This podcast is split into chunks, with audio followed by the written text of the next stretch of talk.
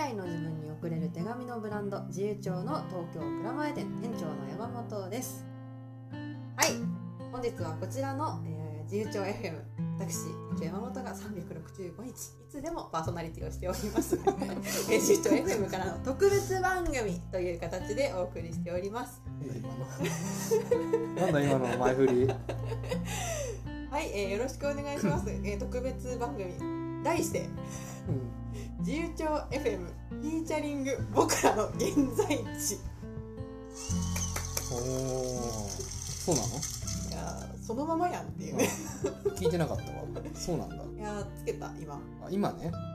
いや嘘今ってのは嘘でなんかタイトルあった方がいいかなって思ったんですけど。あその前に私があの店長の山本で今こちら喋ってるのがあの自由帳のオーナーの小山くんっていう人ですこんにちははい、本日のゲストでですね、うんあのお迎えしております。ぜひ皆様あの盛大な拍手でお迎えください。恐縮です あ今日のねゲストですからね。はいそうそうそう。この番組タイトルとかって難しいじゃんやっぱ。うんあちょっと一番わかりやすくいこうって思って勝手にフィーチャリングしちゃった。うんまああれでしょ？出す時にはさまたなんか出したりするでし その可能性はねあるよょこねっ。ちの方がいいかなみたいなね。結構見切り発車でね。自由帳 FM フィーチャリング僕らの現在地というタイトルで今日はお届けしていきたいと思います。はい。多分変わるね。多分もうちょい考えもうもうちょいいいやつ出てくると。もうちょいいいやつ出てくるかな。多分ね、うん、でもさあれなんだよ。例えばね、はいイトルとかつけるの私結構そのまま言っちゃうことが結構あるわけよ、はいはい。あのーオーナーの小山くんのおすすめを聞くコーナーのこともあの、はい。おすすめ小山って名付けたり。すごいよね、なんならこの自由帳 FM だってもうなんかやりたいが先行しすぎて名前考えずにやった結果自由帳 FM に落ち着いたし。うん、そのままね、うん。まあ、分かりやすいけど。だから今回も多分このフィーチャリング系は全部これでいくんだと思う。自由帳 FM フィーチャリングなんやらって。フィーチャリングって曲みたいだけどなんか。わかるよねよビヨンセフィーチャリングく楽曲だよね。ジャスティン・ビーバーみたいなね、うん。そうそう。歌？歌？うの でもさ相手の許可は取ってないんではいはいあのはいか勝手にフィーチャリングしてるって言ってるだけなのあまあ多分大丈夫だろうと思うそれは。の僕らの現在地さんに、ね。はい。い、いですかとか聞いてないからそうだね。勝手一応ね。にフィーチャリングって言ってるだけですこれは、はい。で僕らの現在地が何なのかもちょっと今聞いてる人は分からない。そうですよねなのであの、まあ、そんな番組タイトルで始まっていきました、はい。えーじゃあじゃあこの番組がどういう番組かっていうのをね、はい。どういう配信をするかってことをざっとお伝えしたいと思うんですけども、はい。えー先日ですね5月の11日でしたっけね、えーうちのオーナーの小山くんを取材していただいた、えー記事がうん公開されましたと。はいはい。なんかちょっと落ち着きぶってますけどね、目の前で。はい。嬉しかった？嬉しかった嬉し嬉しくなかった？嬉しいもの？わかんない。嬉しか？あどうやら素直に嬉しかったわけじゃないような、これは。まあ、そうまあいいや。じゃあ、その記事公開されたよっていうので、ああ、えーされたされたされたされたってね、なって、でもあれその記事について、あのせっかく文章にまとめていただいてるんだけども、うん。まあ、その周辺でこう文章には乗り切らなかったこととかね、うん。えーあの振り返ってみてどうかなみたいな記事についてねうん。話とかを、まあ、ゆるゆるとしていこうかなっていうのがこの番組でございます。えーと記事のことについてはあ実際の記事は概要欄にじゃあリンクを貼らせていただきますのでぜひ気になった方はそちらを見ていただきたいです。しこれ記事読んでこっちに来てくださってる方はもしかしたらいるかもしれない。はい。という感じではい記事の補足説明深掘りしてみようラジオですこれは。はい。いいですか小山君準備。うん、もう万全も万全よ。さっきまでめっちゃ携帯言ってたけど、ええもはい。うそれでもその時でさえ万全よ。その時でさえ万そうそう全大丈夫。俺を待たなくて大丈夫だよこれを待たなくて大丈夫じゃあサクサク進めていきましょう。ははい。い、じゃあまずさっきから私がね僕らの現在地僕らの現在地って言ってますけど、うん。これはあのどういうこと何なのかっていうところですよね、うん。あまだ言ってなかったね。まだ言ってなかった。の、はい。はい。はい。そうそうそうそうそう。えっとこれはですねロバート下北沢さんという、えーコワーキングスペースが下北沢にあるんだよね。はいそうです。そうシェアオフィスコワーキングスペース。のロバート下北沢さんっていうのがありましてそこであのそこの方たちがノートをやってるんですよ独自に。そのコワーキングスペースの中の人が発信してるなんかちょっとブログみたいな内容だったりとか、うんうん。まあ、このロバート下北沢がどういう場所ですよみたいな説明があったりとかうん。っていういろんなノートを配信してらっしゃってでその中にあの一つ「僕らの現在地」っていう連載ものがあるわけですよ。えついてきてる小山君知ってる、うん。聞いてる聞いてあの聞いてる？でこの「僕らの現在地」っていうのの、えー第3回かな？3回目のゲスト。るはい。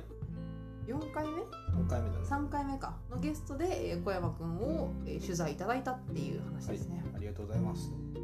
僕らの現在地っていいよね。あそう？うん。へえ名前が、そうなんだ。うん、って思ったよ。へえ今ここにいるよみたいな。現在地ってさこうしたいとかさこうだったよとかじゃなくてさ今私はここにいますよみたいなのをお伝えしてくれるっていう意味なのかなって思ってな僕らの現在地って名前いいなって思ったんですへえ読んだね。すごい。全く考えてなかった。ありがたいなって思って取材されてひたすらね。たそう。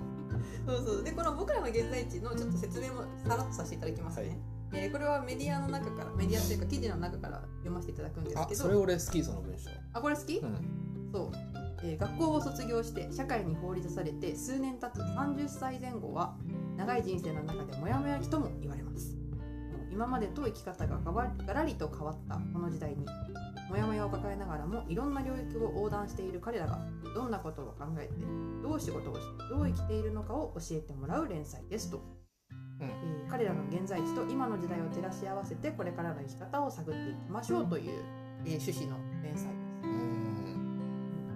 いいよね。どこがもやもやしてる。感じがたまらないよ。ね これを読んでさなんかできるようになるわけでもないしさ。あなんていうかこれを読んでさ何がわかる？ー、うんうん、わけでもないかもしれない感じ。あーうんうんうんわかるわかる。最高ですよ。大好きじゃん。大好きじゃん僕らの現在地も。いやそうだよね。それがさまた僕らの現在地っていう名前にも表れてるなと思ったしはいいなというそうなんだ。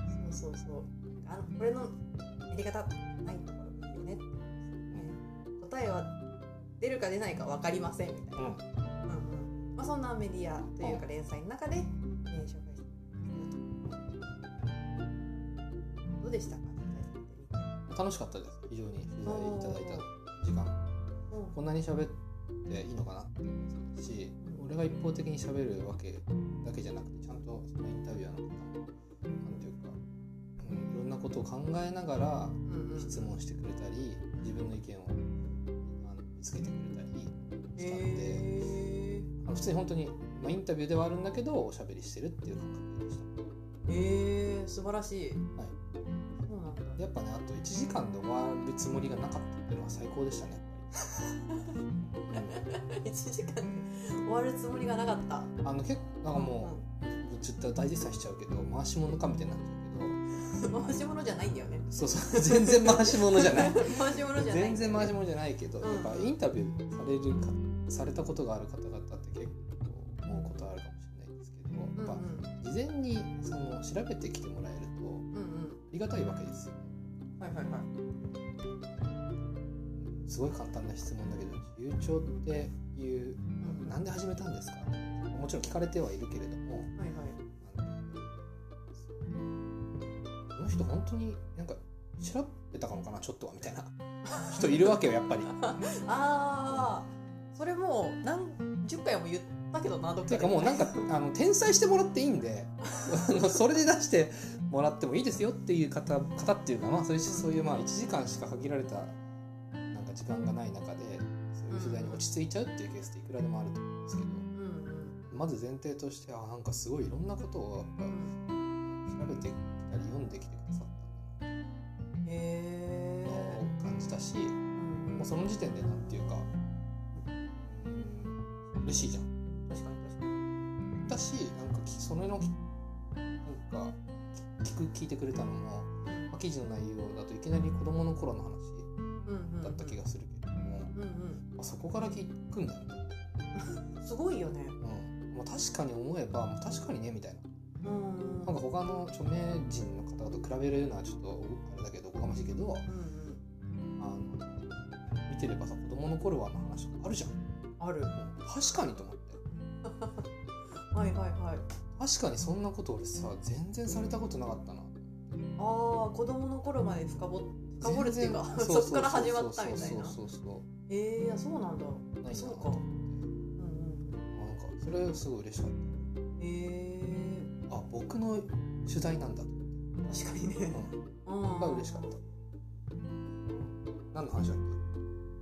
取材受けてみてどうだった？って聞いた。ああはい。ひたすら嬉しかったを連呼した。話、ね、序盤の最初のね最初の嬉しかったっていう質問に対する。言いそびれちゃったから。いやなんか違うなんていう単純に取材されて嬉しかったんじゃないんだよ。ああなるほど。あれだよ最初の質問は取材されて嬉しかったみたいな質問。あそうそう記事公開されたけどどうだった？あそうそうそうみたいう。なそそうそれはなんていうそそそういう嬉しさじゃなくてこういう嬉しさって感じ。ああ取材されたら全部嬉しい。何様だって感じだけど嬉しくない取材もありますよっていうことですね。正直に申し上げますと。正直に正直にこんなことね言ったらさ取材してくれなくなっちゃうかもしれないけどでもきっといろんな人そう思ってる人いっぱいいる。うんうんうんうん。そうだね。いっぱいいる。しい聞聞くもうんん。いろんな先諸先輩方々から。あそうなんだね。聞きます聞きますこんなざっくりしてないところからもう序盤から小山節が出ちゃってるけど皆さん大丈夫ですか？え嘘。どこどこ？出ちゃってる？ちょっとねあの気をつけないと。鋭いって言われるからこの間。鋭いってすごい。鋭いってね、そう。ん、いやそのなんか丸め込まないっていうかねあのそのちゃんいいよく言うとあのちゃんと丁寧に正直に自分の気持ちを伝えようとしてるんだよっていう話ですね今うの。ああありがとうございます。そうだからこうまとまってうんあの嬉しいとこがあったから、うん。とりあえず嬉しかったよって言うんじゃないっていうところがもうなんかあはい。あすいません。なんかあのナチュラルにやっちゃうみたいなね。うんそんなところから始まっております。うそう。そうだよ。うん。子供の頃から聞いてもらうってそれさ1時間で終わる気ないよ。ないよね。ないねだって俺喋りながら途中でこの人時間大丈夫かなって俺が心配した 大丈夫だった、の、うん。大丈夫だった。結果結果3時間ぐらい喋ってたっけ？喋ってあのー最後足早に入ってったから多分予定何個ブッチしたんだと。思 ういやわかんないよ。か憶測だけど。最高だ。ねあのそうさちなみにそういう方時々やっぱいらっしゃるから、まあ、僕もやっちゃうことあるし。でもそういう人最高だなって思うわけよ。うんあー。なんかどういうとこがあれだと思う？自分的に共感できるそのブッチしちゃうっていうかさその今の。あれ予定1時間で終わるはずだったんだけど1時間で終わんないなみたいな。せ能動的に夢中になれる状態ってすげえ、あー貴重だと思う。うーん。能動的に夢中になれる状態。だから受動的に夢中になってる状態ってさ、なんだろう。例えば漫画読んでるとか横になってダラダラしながら暇だな漫画でも読むかでひたすらずっと漫画読んでるって夢中にはなってるけどそれは自分が積極的に夢中になってるかと違うじゃん。おー読んでなんかなんとなく続き読みたいから次も読む。はいなんとなくというなんかむそれがななんだろう起き上がって、なんめちゃめちゃもう新最新刊をさむさぼり読むみたいなのとはわけが違うじゃん。あだから話は別だよ。よそれはいい夢夢中だけどうんうんなんかダラダラした。夢中があるしうんうん。そうじゃないなんかその能動的な積極的な夢中な状態ってなろうとしてもなかなかなれるもんじゃないから。簡単に。うんうんうんうん。ずっと続けてたいみたいな状態。そうそうそう。うなかなか難しいと思うんですよ。この時間が続けばいいの前回だといつあった？かうんおーはいはいはいはい。なるほどね。だからそういう時間が来ちゃった時にうんうん。来た時にそれを逃すまいとするっていうのはめちゃめちゃ共感します。よかったね。なんかその時間に立ち会わせてもらってというかねそんな風になれてよかったね。はい。はい。ありがととうございました。書いてくださった方どうもありがとうございましたいうなんか感謝述べてたら15分経ったわ。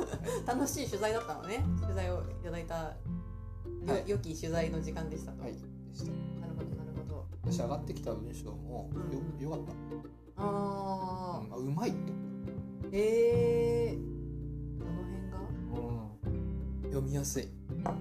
読みやすかった。読みやすかった。うん。確かに。読めた読めた。最初読めないと思ったああそういうことね。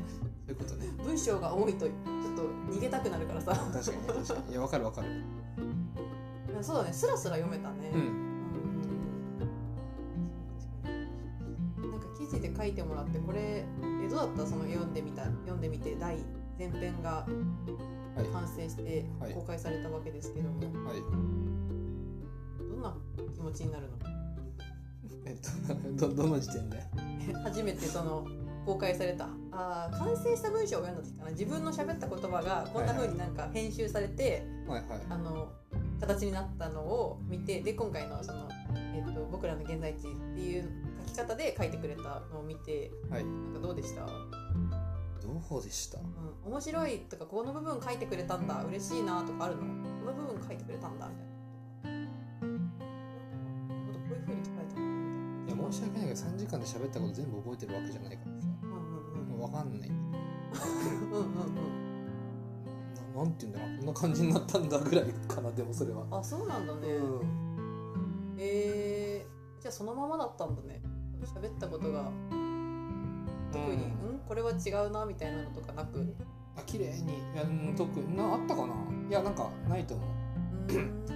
逆にその喋った時から、うん、その公開までの間でちが変わったこととかはあったし、うん、あとなんだその自分で喋った言葉だけどこれだと分かりづらかったなみたいな言葉はまあ編集とか修正とかへ構成させていただいて、うん、っていう感じです。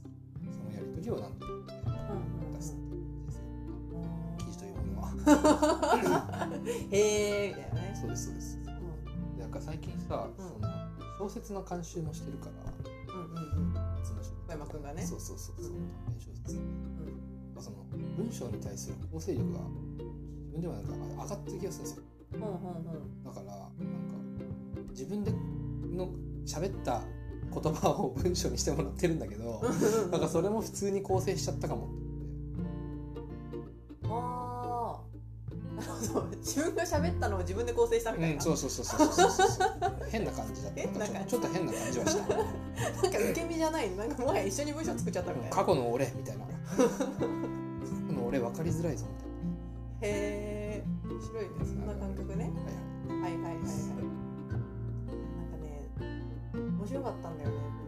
でもやっぱ最後のとこが、はい良かったなって思って私的には記事の中の、もし今このラジオを聞いてくださって、気になるなって思って記事を読んでくださる方もう私的におすすめポイントは、はい、もちろん初めから全部ずらって読むのが一番いいんだけど、はい、映画のようにね初めからオチを見るわけじゃない方がいいんだけど、もしも時間がない読めないってなった時は、でも絶対読んでほしいのは、一番最後の「あの分からないを良しとする文章も人間も」っていうタイトルで書かれてるところの、あセクションね。セクションここすごい良かったなって。思ったよそうなの、うん、なんか。何書いてたっけ？うんとね。言っていいいいんじゃない？でもこれ。あまあそっかそっか。じゃあはい。お願いします。一番下だよ。なんか。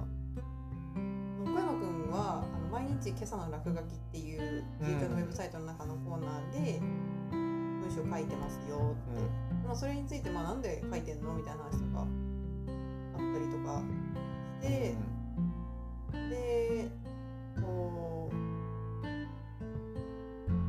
なんで書いてんの？って話からのうんなんか分からないを受け入れたいっていう気持ちがすごいありますっていうのを太文字にして書いてもらってんだけど。ふーんって。で読んでいや何回も読んでるからさ、う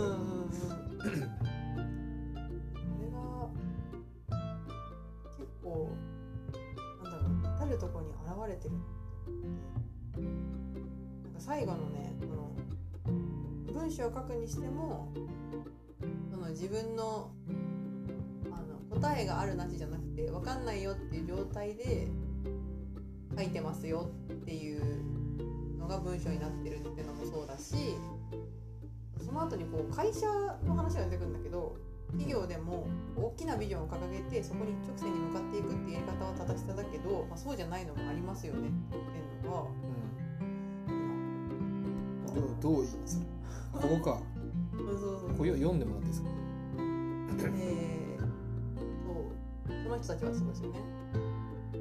例えば企業でも大きなビジョンを掲げてそこに一直線に向かっていくやり方は一つの正しさですけど、うん、そうじゃない企業やブランドももちろんありますよ。うん。じゃあどういうやり方なんだその人たちは自分は何者なのか。自分たちというブランドは何なのか。すぐに答えを出すのではなくひたすら周辺をなぞっている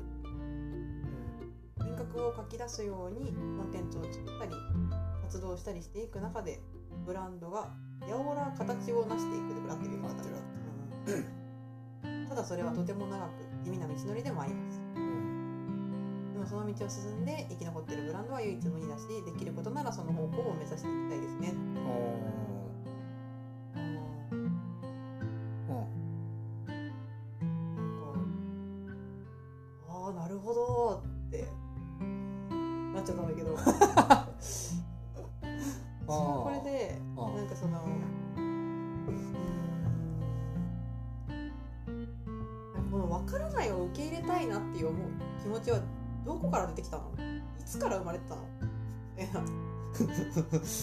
だってさなんかすごいさこの企業とかもこういうビジョンを掲げてこういうのに行きましょうみたいななんかこう逆算してやっていくみたいなやり方じゃないやり方がいいなって思ったところでしょ？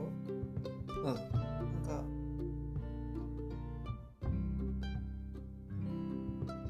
まあいいやそれは置いといて、うん、この分からないものを受け入れたいなっていう気持ちはどこから生まれてたんですか？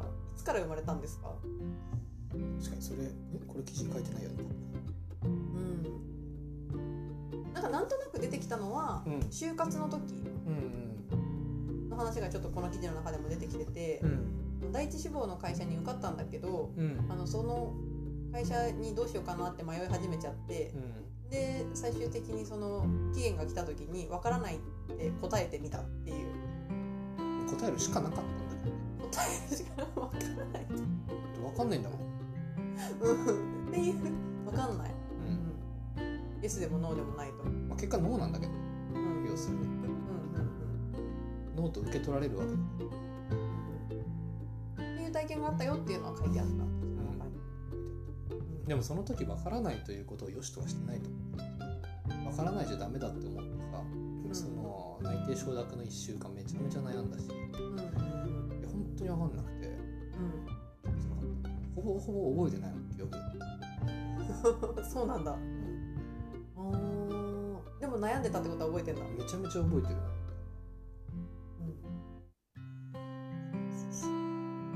うん。だから答えを出さなきゃいけないしだから分からないことをよしとは思ってない。ああそうだよね。確かに。その時はまだ分からないをよしとは思っていない。まあよしとされるような状況じゃないかもしれないですねその場面だと。分か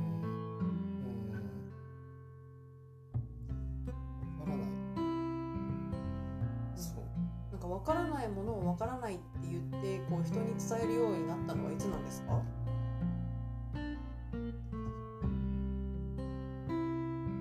分からない。伝えるようになったのはいつなんですか、うん、えー、意識してないからな。分かんないけど最近なのかも。へえいやそんなことないか。結構言ってたと思うなんか昔からじゃあ。あそうなんだ。分かんないもん分かんないじゃんから聞けばいいと思うし、うん、分かんないから調べるし。うんうんうんあ確かになんか分かんないことに対する恐怖心みたいなの多分ないよねあんま。ない。何がいけないのか分からん。ああだってこの 記事のさ何がいけないのか分かるそうだよね。そうだよねそうだよね。なんかこの記事の中でも冒頭部分ではさそのプラモデルを説明書を見ずに作りたいみたいな、うん、っていうのが出てくるんですけど。はいはい。結構みんなそうかなと思ってたんだけど 違うっぽい。違うプラモデルって私そもそも作りたいと思ったことがないからちょっとなんか住む世界が違う可能性あるんだけど、まあ、まあまあまあまあ男の子がプラモデル触れる機会が多かったですね、うん、プラモデルもさその説明書なかったらさたどり着けない可能性が出てきちゃうじゃん。そうだねだから怖い怖いっていうか楽しくないっていうかさ。いやその頃の記憶はそんなにないんだけどさ覚えてない。なんでその説明書見ずにやりたかったのかとかって全然わかんない、うん、でもただ説明書なんてないんですよ完成させたかった。のかな完成はさせたかった完成させてたと思うし。うんうんうん。さすがにこれは無理だなみたいな見てたかも。しれないかなそのなんか説明書があってやり方がないと普通はできないものを自分の力でやるのがややれたぞって思うのが楽しいって思ってた？いやいやいや。じゃないんだよね。多分 そうなんだよね。そこじゃないんだよね。なんかそれだったらなんかありそうな気がするんだよね結構。なんか難しいってされてるけど自分の力でできたみたいな。あ嬉しいみたいな、まあ、それは普通になんか可愛いというかさ可愛らしいというか。あ今思ったのは、うん、あのほら「ビーストウォーズ」ってわかんない。あのね あのトランスフォーマー。映画にもなったトランスフォーマー、うん、車とかさが、うん、車なんだけどそれがロボットに変身するみたいな。映画があるんだよね、でいいやつと悪いやつがいて、地球外生命体なんだけどね、うん、それが戦う。でそれが人間に地球が巻き込まれるみたいな、うんうん、そのハリウッドハリウッド映画だよトランスフォーマーがあるの、まあ、めちゃめちゃ迫力あるから映画見てほしい、あれのめちゃ原型ってタカラトミーのビーストウォーズ。トランスフォーマーなほうほうほう。アニメにもあるし、うん、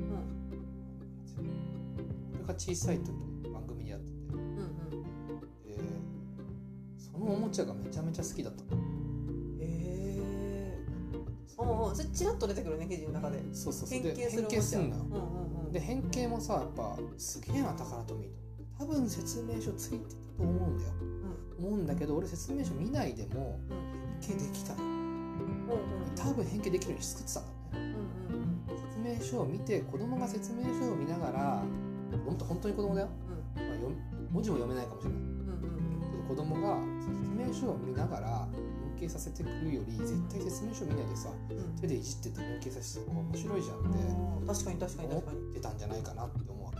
うんうんうんそうやね。その時のおもちゃ作る人最高だなって思う。確かに確かに。おもちゃってでも基本的に結構そうかそうそうそういうおもちゃがいいおもちゃだろうなと、う。んうん、子供が遊べるもので、うん、それで、はいはいはい、説明書を見るっていうのはさ説明な何かを作り上げていくときに説明書が何かあったとして地図だよね、うんうん、道を行く時も地図があったとして地図を見ながら作っていく進んでいくって。地図見てるじゃん、うんうん、地図見てる時ってこの変形が見れないわけよ。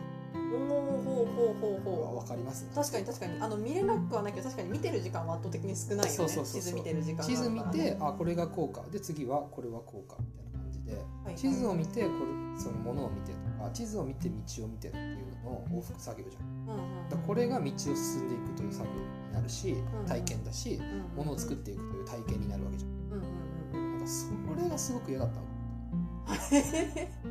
どどうしたかな？ずっと見てたからずっと見てたから ずっと見てさこれでさずっとあこれこれじゃないこれじゃないみたいなさ。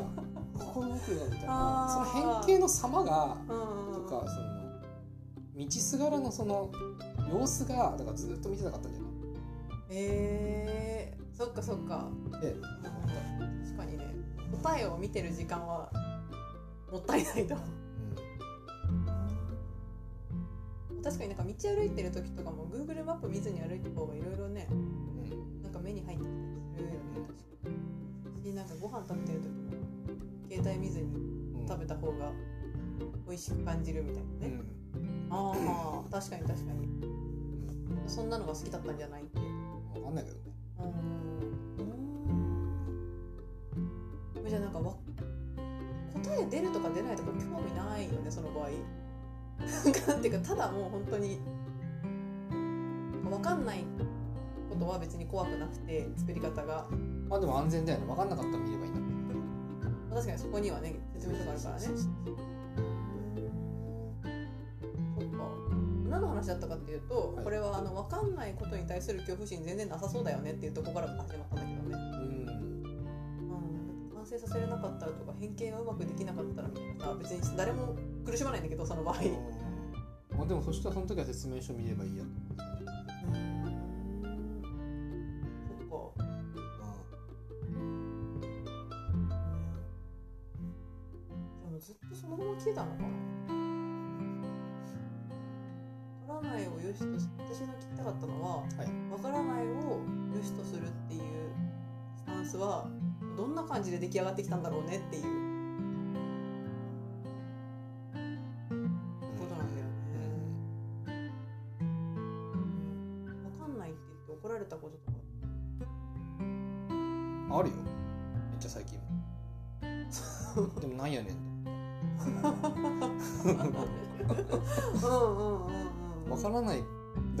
してさわからないから聞いてんのにわからないっていうことを怒られたら、もうさ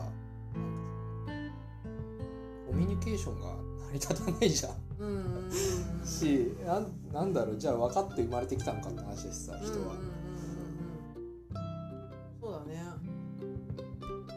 調べ方なな,、まあ、なんか調べ方が分かんないっていう状態がわありだけど。調べ方を考えたゆえの分からないとかさ、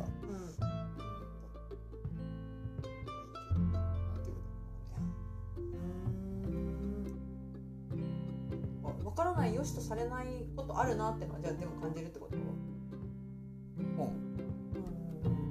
ん、それはなんかどういうとこに感じるの？さ分かり分からないをよしとするっていうのをもう前面に押し出して押し出してっていうかさ、まあ、そういう普通に生きてたらそうなって結果さ、はいはい、あのこういろんなものが生まれたりとかブランドの作り方もこう答えを出してから行くんじゃなくて道すがらを楽しんに行きたいみたいな感じになるわけだけど、はいはい、それはそうじゃないものを見てるわけじゃん。あの分からないを良しとしてくれないなって思うことがあるってことでしょ？うん。あなんか分からないをなんかちょっとよく分かんない話だけど、うん、分からないを良しとするためにいろんなことを分かる必要はある、うん、よく分からない 小学3年生に説明してください。誰かが分からないという時にそれは分かりたいから分からないって言ってるじゃん。岡田の場合、だから分かりたいわけだよ。はいはいはい。確かに、うん、確かに確かに。そうそうそう、うん、っていう分からないはいい言葉だなと。ああ分からないって言って放棄してたら何も進まないじゃん。分からないと向き合って分かろうとするっていう時の分からないを俺は分かりたいんだ分か分かりたいのに分からないっていう人の分からないはすげえ大事じゃん。大事だと思う。あそうそうそうそうそうそうそう。分かんないから全部やってみたいな人の分からないは何も助けたくないじゃん。なんかななんで？え？えだってそこで助けたら一生助け続けなきゃいけなくなる気する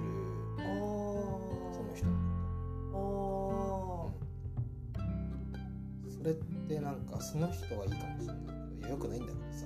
あもうその人にとってよくない気がするよねそうそうそうそうそう。だからよくないなって。さプログラミングを教えたりするからさ、うん、そういう時もそう思うよ。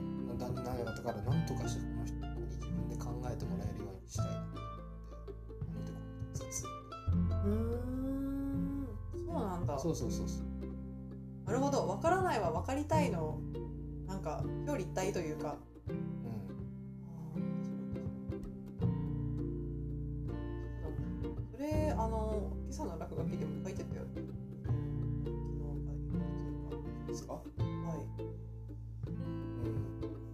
からないけど進んでいくことができる人たちっていうのもいて分からないけど進んでいく人たちっていうのはどういう人たち本当のだからその本当のところは分かんないんだけどなんか分かんないけど答えを出していいんですっていう。行為をする行動してくれてなんだろうてか多分僕はその類だと分からないんだけど、うん、プラモデルは組み立てるし、トランスフォーマートランスフォームさせるし重長作るし、仕事もするし、でも分からないことは常にいっぱいある。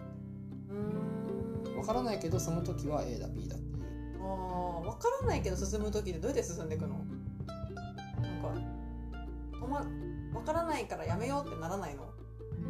分からないからやめようって分からないから。分からないからやめるぐらいのことはやりたいことなのかっていうクエスチョン。ああなるほど。お確かに確かにってなっちゃったよ。死ぬかもしれないからやめとこうだったら誰もスカイダイビングしないしうん。それ今何が待ってやったの？なんかいやなんかメタファー的に同じだなと思って。えどこが？そうなの比喩についていけなかった。あれ？もうちょっとこれわかんないけど、うん。あれもうちょっとか。ないやいやでもわからないからやめとくっていうパターンってさ、うん。そういう生き残れるかわからないからやめとくとね。うんうんうん。生き残れるかわかんないからスカイダイビングはねそう、うんうんうん。やめとくっていうこと。でうんうん。わかんないけど飛ぶわけでしょ。うんうんうん。彼らは、うん。スカイダイビングする人たちああ確かに確かに確かに、わかんないけど飛んじゃうわけでしょ。うんなんで飛ぶんだろうねって飛びたいからじゃん。うん、わかんないけどわかんないからやめとくっていう人たち。ああそっかそっかそっか。なるほど。そう。はい。わかんないけどうんうんうんやるっていう人たち。うんうんうんだからスカイダイビング飛べる人たち。確かに確かに。そういうことかそういうことか。死ぬ確率がゼロじゃないから、うんうんうん。わかんないけど、んでもやりたいから飛び込んじゃうわけね、そうそうそうそうそう。はいはいはいともうだからなんかせずにはいられない。ことなんじゃないかと思いええますよ。だ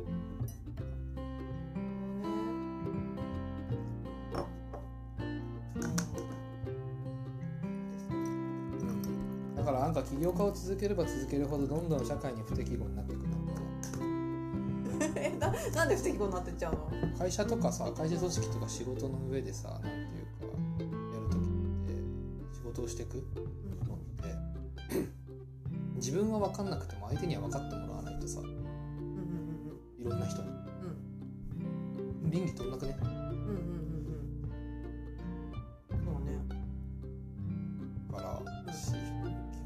人のお金で生きるし人のお金を使ってなんかやるし作るしうんうんうん。全部するじゃん。うんうんうん。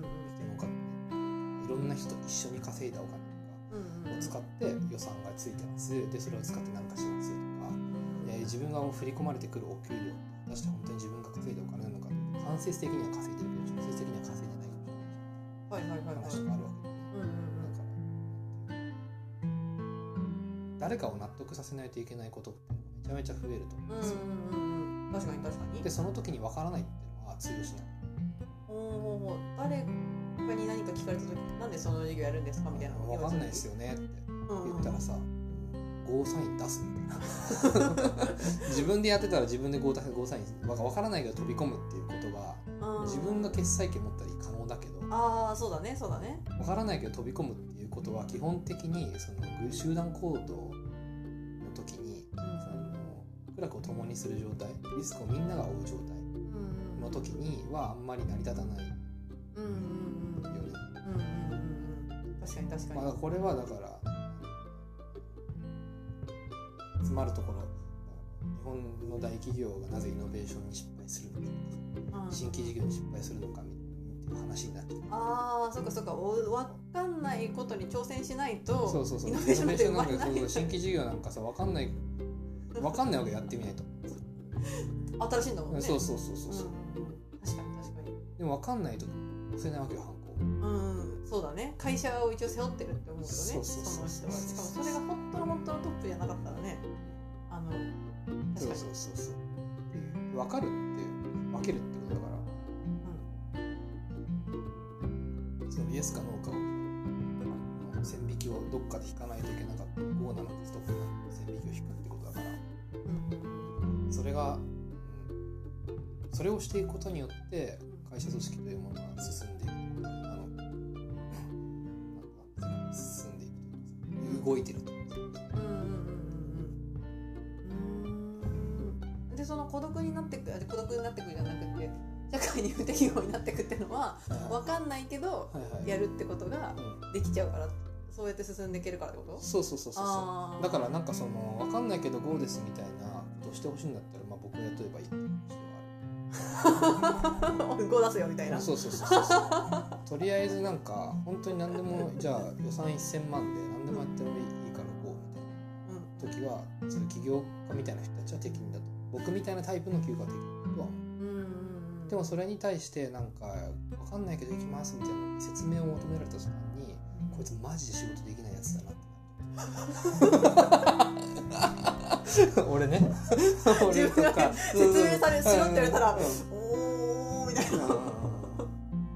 えー、面白いね仮説だけだったら語り語り尽くせるけど。まあそうだよね、まあ、ぜ言えるでしょ絶対。言えちゃうと思うよ。言えちゃう言えちゃう、うん。ううんだってプレゼンしろって言われたら一応できるじゃん。んできちゃうできちゃう、ん。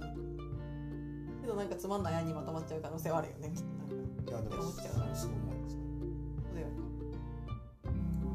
かブレストからはなんだ結局なんかブレストって流行ってるっていうかなんか普通にあるじゃん。ブレストっていう手法が。ブレストからは本当にいいアイデア今。本当にそうだ。えー、マジでそれやばくない？ブレストしまくってるよ。多分。多分これ今聞いてくださってる方々って今さなんならなんかブレストの休憩時間に聞いてる人いるかもしれないよ。やばいやばい。やばいやばいいやあくまね一意見なんで。一意見一意なんでそうだと思うの？てかなその人はなんでまあいいや小山君はそうだなってなんで思うの？見ブレストの時に出るアイディアはだからアイディアの数とか質っていうのはたくさん出るかもしれない、うん。まあ質もなんか一人の人が本当にさ考えた結果のアイディアに勝るかっていうのまあ、まあブレストをすることによる目的がアイディアをいっぱい出す。大小関わらず質の工程考えずうん。いっぱい出すっていうことだったら OK だと思うんだけどその後にじゃあどうやって決めるの？って話うんうん確かに。でその時に決める時にまたみんなで考えるでし考えるよね多分。ょそしたら分かんないといけない分からないものから排除されていくしかしない、あー確かにね。せっかく、ねそう。でも逆に分かるものを残してる時に分からないって弾いた方にうんうん。うん、まあ、新規事業とか新しいなんかうん。あ面白そうなものっていうのはある気がする。逆ブレストブレストの後だからブレスト自体を否定してるわけじゃないだから。あー確かにブレストした後のアイデアの決定の仕方。がもったいないよねそれ聞くと。せっかくブレストしたのにさ。いやまあでもそういうもんだと思うよだってさうん。その分かるものと分からないものに分けるわけじゃんだって絶対。うんうんで分かるものってみんなが分かるからでしょ。うん。で分からないものにじゃあ逆に分からないものが面白いはずだって言ってさよしじゃあやるかって言ってさ行くわけじゃん。でもみんな分かんないんだよ。分かんないものにさお金かけてさなんかさで少なからず人数で行って一緒にさ行くぞって言ってさ行く人ってさうんどんだけいるのっていう。難しいわそれは。なんかいろいろな難しいがついてくるねそれは。分かんないものにだってさついてくのってさはい大変だと思う。いやだってでしょ？5人でブレストしてさ分かんない意見にえ分かんない意見出した人はいいけどさ俺分かんないけどなんか分かるみたいな。でも本人も分かんないけどいいのみたいな感じでしょ？誰がリーダーシップを発揮するのって話じゃん。自信ないね。そうそうそうそう、うんうんうん。みんなの合意で分かんない方にしようってじゃあ分かんないこの案にしようって言ってでもさじゃあ誰がじゃあ分かんないけど信じていこうよって最後までさうんその体力を持ち続けることができるの謎でし謎じゃん、奇跡だね多分それは。うああそうか。んそれが成り立つんだったら多分その人絶対最初からそれやりたかった。んだよあそれやりたかったね。それ絶対やりたかったよみたいうん確かに確かに。面白いねこのブレストの構図。ブレスト後の構図。ああへえみんなが分かる方に。分かんないものには。じゃあ誰か好奇心旺盛だね。分かんない方をの先を見たいみたいな。うんまあ分かんないって言ってるけどなんだろうその進んでいく人は分かってるつもりなんだけどね多分。へえそうなのかな。でその物事を進めることに関して関しての分からないという言葉についてうんうんうんうんうん。この先に多分いいことがあるじゃないか。が言葉になってないけどこういうイメージみたいな。うわ。けど自由帳だってそうじゃない？うちらだってさ俺がさじゃあさんなくなってるのかな？これ自由帳これでいいん？えいいんだっけ？みたいなさ。これ何？みたいな。うんうん感じになっちゃったらさ。やめるしかないじゃん。確かに分かんないよね。そうそうそう立ち止まっちゃったら分かんなくなっちゃうでしょ。うん。そうだね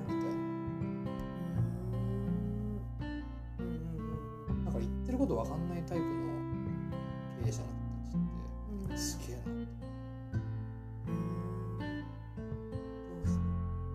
分かん。ない周りは分かってないのに本人だけなん。か分かってる感じに見えるわけでしょそいつでそん。なに言うならみたいな話じゃん。うん。うん。うん。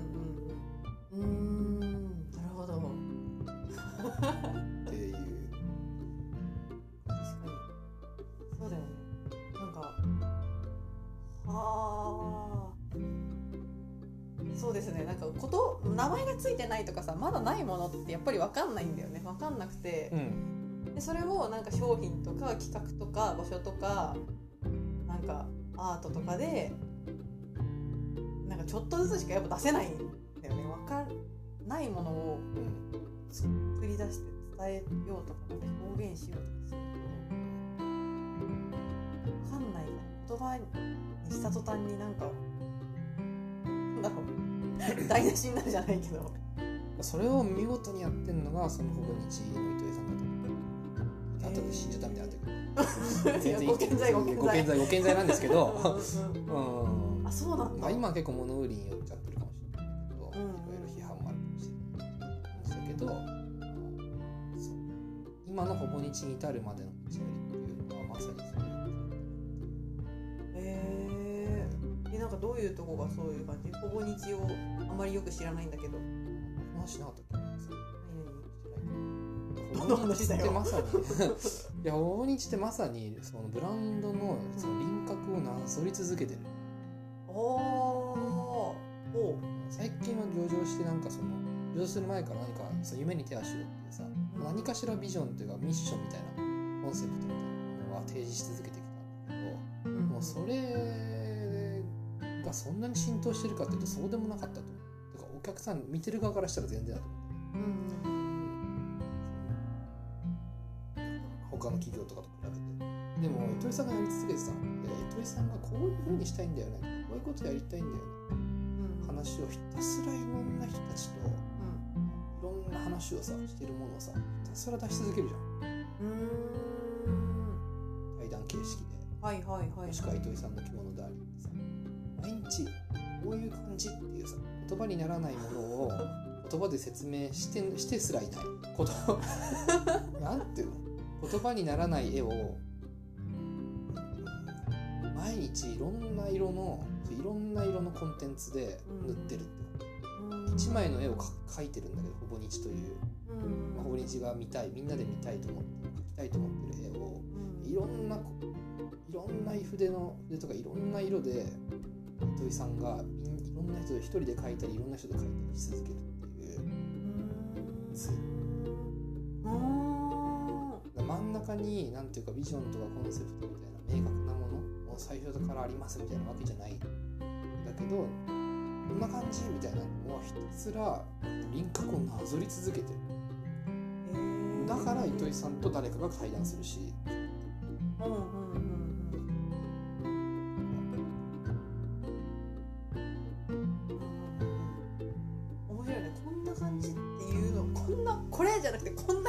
ってのをなぞってんだ。そうそうそう。だからそれ それがその何その記事の中でも言ったみたいなイメージとしては柔らか形を成していく。その物量で物量と質量をひたすらに自分がこういう感じなんだよっていうのを言葉だったり文章だったり写真だったりウェブサイトだったり扱う商品だったりでいろんな形で表現していくことによって一つのブランドがなすっていうのはなんかその一つの手法として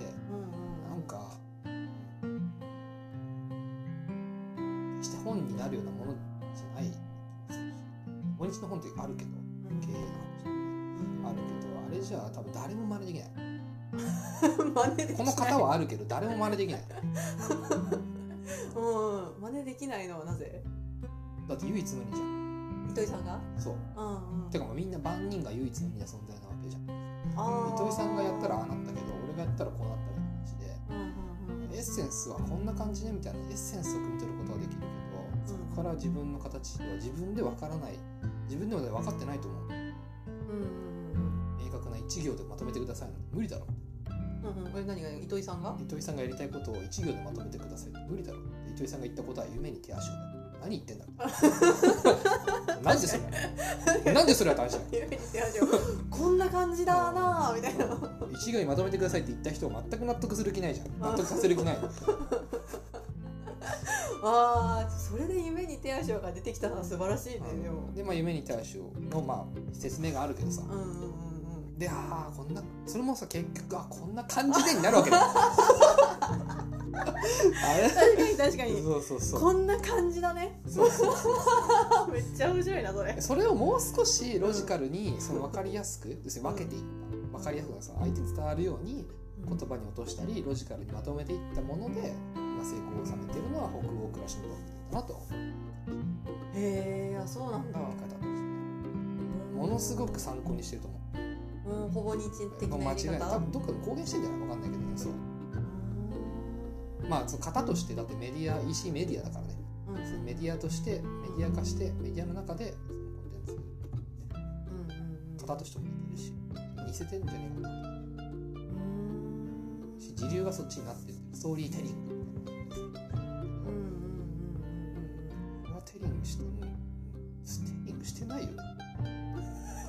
えてない。伝えな伝わってんだよね。ああ香りのよう言うなれば。おお明確な食い物を食べ物をうん。明確なお皿に乗った食べ物を提供してるんじゃ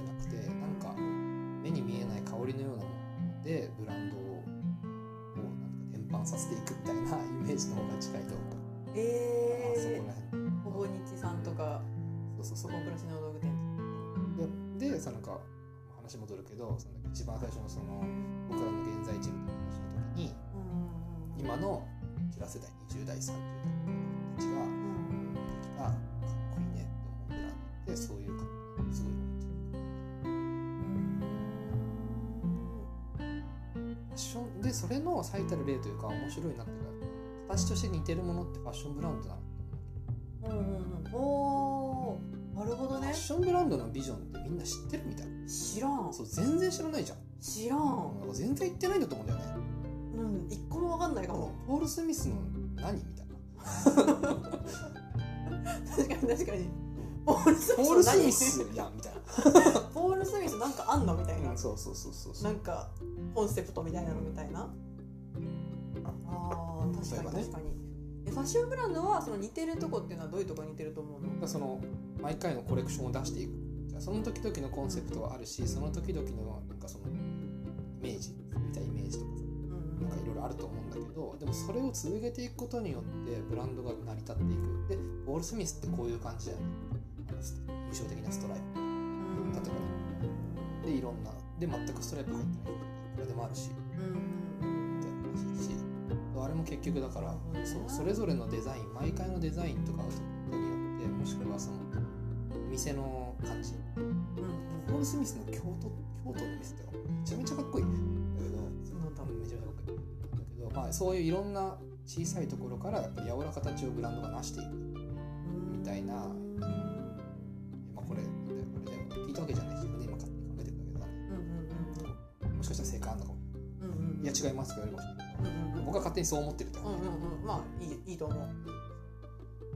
みたいな分からな分からないじゃんって。うんうん。分からないものを分からないんだけどこんな感じっていうなんかセンスで表現していくっていうことにかっこよさをものすごく感じるし、まあ、時代性も相まったと思うし。今の時代に答えがこれだなんてさうんうん。一つに絞ったところでオルタナティブいくらでも出てくるしうんいくらでもある。ベース分からないが正解なわけだだと思うわ ベースわからないが正解。うんうんそうだと思うわけ。ようんうんうん。確かにわからないが正解って面白いね。うんアメリカだってバイデン勝ったけどトランプを支持していた人だけいたわけだしうんそうだよねじゃあなんでバイデンうちらはバイデンが正解だって思うかもしれないけどトランプが正解だって思う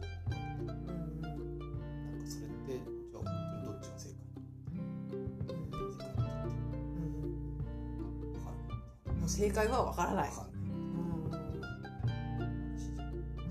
そうだね。うん。はあーティストとかもなんか結構そうかも。曲とか作ってそうだね。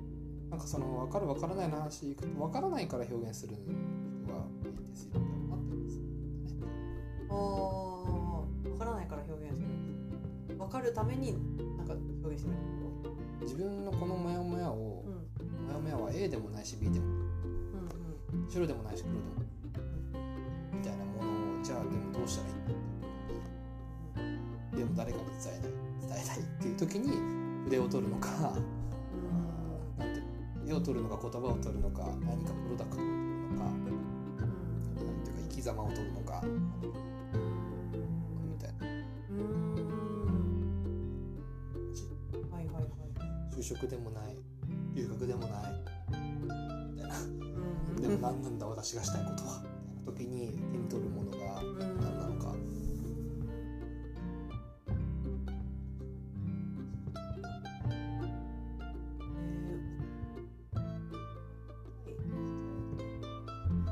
伝えたいなって思うのは、うん、表現したくなるのがなんでなのかわかる、それは人それぞれだと思いますが、ね、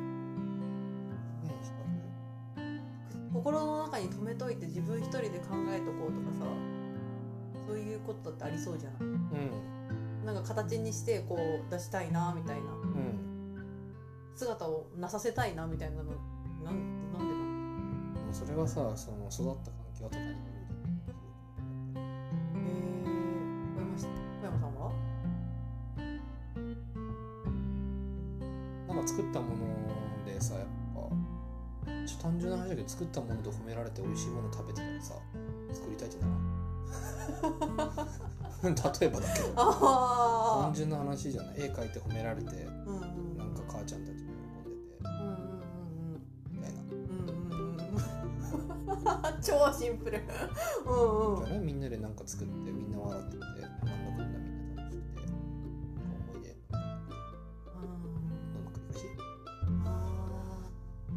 これが山奥で一人っ子でさなんか一人でひたすら何を作っても褒めてもらえないみたいなうんうん。状況で下界の人たちと仲良くならない作りたくも思わない？うんうんうん。なんか違う方向に行くかもしれないね。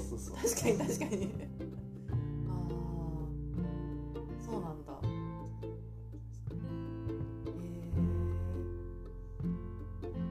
話なんかまあそうだね。話めっちゃ違うけどさ正直物物理学を勉強した時にさうん。面白いなって思ったんだよね。何が確率論に落ち着くのが面白いな電物理学電力学とかだとさ A か B かって話なんだけどさ現代の物理学ってわからないっていうことをさ証明しまくってるわけよ。へえだと思うわけですよ。えー、そうなの？これって A か B かわかんないから確率何パーだよねみたいな。超ざっくり言うと。へえそうなんだ量子力学だって最終的に出す結論って確率論の話だしうんなんていうか波とか波形とかミクロの世界では分からないことだらけみたいなことを証明してそれを確率提示してるみたいな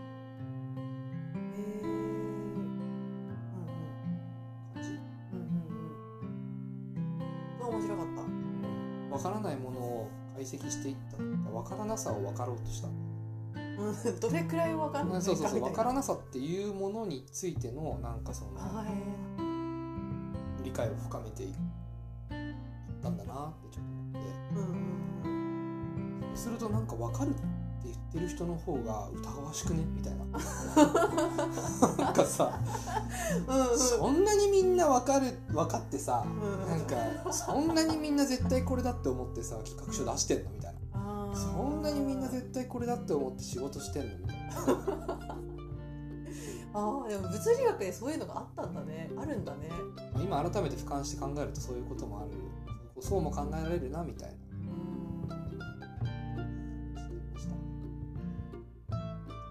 でそろそろお時間がやってまいりましてわからなさを受け入れていることについてのなんか深掘りができて楽しかったですね私的には、まだまだわからないことがありますけれども。具体的なわからないは希望の言葉です。というところで終わっていきたいと思います。締めてもらったんで。じゃあまた、えー、続編は5月の9日あ間違えた。金曜日に出ます。5月の14日。ぜひ皆さん見てください。ありがとうございました